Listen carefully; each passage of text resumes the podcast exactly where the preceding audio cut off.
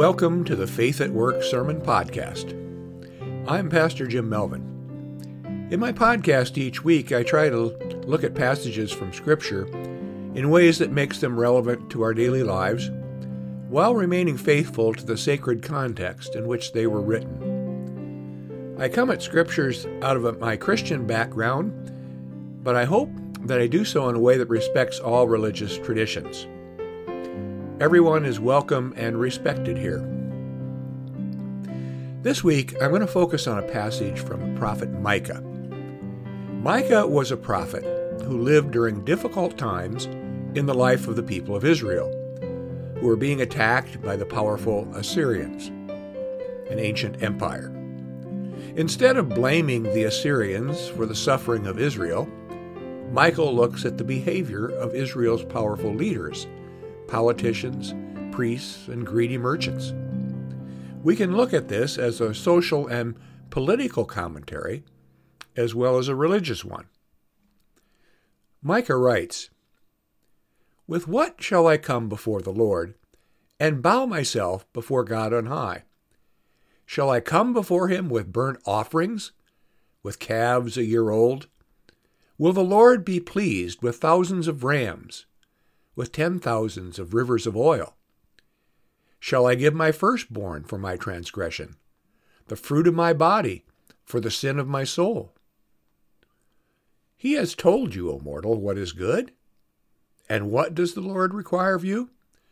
But to do justice, and to love kindness, and walk humbly with your God. Here ends the reading. Instead of starting from Scripture today, as powerful as Micah's words are, I'm going to begin from a slightly different perspective than usual by looking at a popular cultural event, the Super Bowl, specifically Super Bowl 57. But don't worry, we'll get back to Micah. Now, we've watched this game grow over the years from being just a sports championship to a vessel for cultural, moral, political, and even spiritual ideals in America. Watched on TV this year by 113 million beer drinking, nacho crunching fans, the big game can't be dismissed as insignificant. Like it or not, this game is more than just a game for our culture, which worships at the altar of sports it is a national icon. This year, perhaps more than any other, there's been a lot of media and political controversy as to whether the game has become too much of a podium for social and political issues and or they stand on the right side of these issues. Now, full disclosure, I watched and enjoyed the Super Bowl, including its open ceremonies, entertaining ads, and the much anticipated halftime show.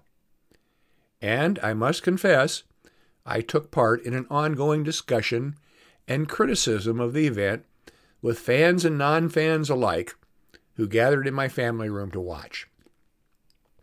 We provided our own social and political commentary. So here's what I experienced. Things really got underway with the singing of patriotic songs. Sporting events, including the Super Bowl, have come to provide an opportunity to promote American pride and patriotism. I guess that the competitive nature of sports lends itself to the competitive displays of nationalism, from the singing of the national anthem to the adrenaline pumping military flyover. My late brother and I used to grade the singing of the national anthem at sporting events. We were both purists. Even if artistic and well performed, any instrumental or vocal embellishment, slide or warble, or notes, notes held too long were grounds for an immediate deduction. Also, dramatic facial and bodily contortions by the singer were seen as pretentious grandstanding and also grounds for deductions. I love the guitar, but it is a forbidden instrument with regards to our national song. Sing it straight or don't sing it at all was our motto. Well, now that my brother is gone, I've found another friend who shares my conservative view of the singing of Oh Say Can You See, and he now joins me in my grading. Fortunately, our judgmental approach was and is tongue in cheek. After all, who am I to judge? I'm really just expressing my personal taste. National, national anthems are not choral, but communal, are not religious, but patriotic, though they can include religious elements. And they're not used for liturgical or religious purposes, but for national ones, political ones. In a deep sense, there is a wisdom in the name. A national anthem is an icon, but they are not sacred in the religious sense. A national anthem is a symbol of all that a nation is and aspires to be. Therefore, national anthems are significant because they express how we see ourselves and present ourselves to the world. Thus, there is room for different expressions of this self identity, but these expressions may lead to criticism and even conflict. My experience has taught me, however, that experiencing the Star Spangled Banner being sung requires some tolerance for how other people experience it. That applies to the whole patriotic display at the beginning of the game. This year, controversy surrounded the singing of Lift Every Voice and Sing, which is also known as the Black National Anthem. I heard one prominent national political figure say, There's only one national anthem, and singing of a so called black national anthem is divisive. Others shared her sentiment. Many disagreed and were brought to tears by its singing. This critical politician was not just sharing her personal taste, she was making a strong judgment of principle. Well, was this song divisive? Was it in some way even unpatriotic? Or was it another legitimate expression of how America sees herself and what she strives to be? Lift Every Voice and Sing was written as a poem by James Weldon Johnson around 19, 1900 and was then put to music by his brother. Johnson started out by intending to write a poem in commemoration of Abraham Lincoln's birthday, but expanded it to highlight the struggles of African Americans following the Civil War and the Reconstruction era. Let me read it to you, removed from the fanfare and hype of the Super Bowl. Lift every voice and sing, till earth and heaven ring, ring with the harmonies of liberty. Let our rejoicing rise high as the listening skies, let it resound as loud as the rolling sea. Sing a song full of the faith that the dark past has taught us. Sing a song full of the hope that the present has brought us. Facing the rising sun of our new day begun, let us march on till victory is won. Stony the road we trod, bitter the chastening rod, felt in the days when hope unborn had died. Yet with a steady beat have not our weary feet come to the place for which our fathers sighed? We have come over a way that with tears has been watered. We have come treading our path through the blood of the slaughtered. Out of the gloomy past, till now we stand at last, where the white gleam of our bright star is cast. God of our weary years, God of our silent tears, Thou who hast brought us thus far on the way, Thou who hast by thy might led us into the light, keep us forever in the path, we pray. Lest our feet stray from the places, our God, where we meet thee, lest our hearts drink with the wine of the world we forget thee, shadowed beneath thy hand, may we forever stand, true to our God, true to our native land. In this poem or song, I first hear a recognition of our nature, nation's centuries long struggle with the enslavement of, Af- of African Americans and slavery's aftermath. It talks of a dark past and weary feet walking a stony road while under the Master's chastening rod. These negative images of the past are necessary, however, to set up set the scene for the thanksgiving for the bright new day of the present and hope for an even brighter future day. The poem ends on a high, patriotic, and faithful note. Shadowed beneath thy hand, may we forever stand, true to our God, true to our native land. For me, this song fulfills the qualifications of a national anthem. It is a symbol of all that our nation has been, is, and wishes to be a land of justice and liberty for all. The fact that it is the black national anthem need not be divisive if we all stand and sing it together with our voices ringing in the harmonies of liberty.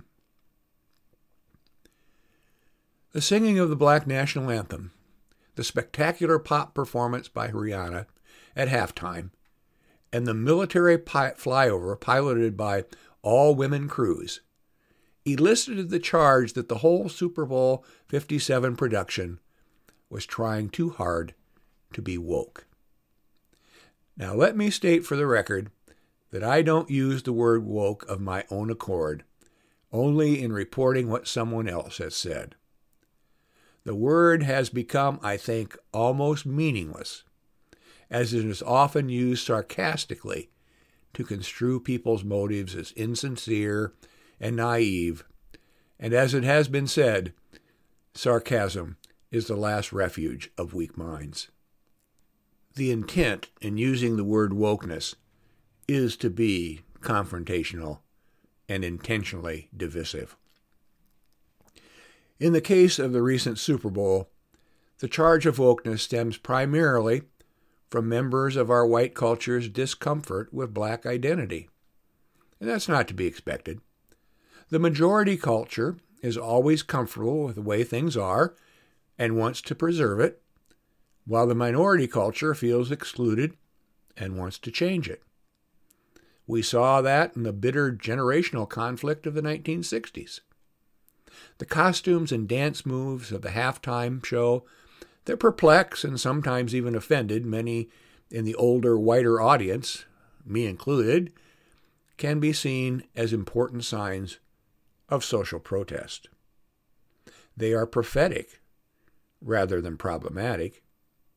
We would all be better served if we replaced judgment with curiosity and argument with conversation. Then we can all learn something and perhaps try to correct what's wrong. Well, why drag this into sports? And why the Super Bowl? It undoubtedly has something to do with the racial makeup of the NFL. 70% of the players in the league are black, in comparison with 13% in America. Additionally, only 9% of the league managers and exactly 0% of the team CEOs and presidents are black. Why this disparity exists is much too complex a topic to address here. But the sheer numbers clearly show that something is seriously out of whack, not only in football, but in, our society in general. So if the Super Bowl is social commentary, let's use it to a positive end. So let me go back to Micah. The people of Israel thought that they were being faithful to God in their well established traditions of religion and worship. And yet God seems to be punishing them with military disasters at the hands of pagan enemies. They said that they bowed down and worshiped God, and that their altars were overflowing with sacrifices and offerings. They even asked God if God would be satisfied if they sacrificed their children. Not an unknown practice in the day. You don't get it, do you? Michael tells them. Micah tells them. The Lord has already told you what He requires of you, and it's really simple. Do justice, love kindness, and walk humbly with your God. And the prophets keep hammering home this message of justice, love, and humility throughout the Bible. And Jesus picks it up as his mantra. If you say you love me, says God, act like it. Love and care for your neighbors, all of them. That's how you worship me. Now, let me transpose the prophecy of Micah with the message I've drawn from Super Bowl 57. What does the Lord require of us? Well, we know what He doesn't require of us that we sing the correct national anthem in the correct way or any, uh, salute any particular flag. The Lord certainly does not require that we sanction what we consider appropriate and tasteful costumes and styles of dance that we're comfortable with. Our God is bigger than that. God has already told us again and again what is required of us to do justice, love kindness, and walk humbly with our God. You know, I remember fondly when Kate Smith used to sing God Bless America. I sometimes get teary when we join in singing the Battle Hymn of the Republic or America the Beautiful. And I still take off my hat and put my hand over my heart as I face the flag and sing the Star Spangled Banner. But I think James Weldon Johnson really got it right when he encouraged us to lift every voice and sing. And we can turn his last stanza into a prayer.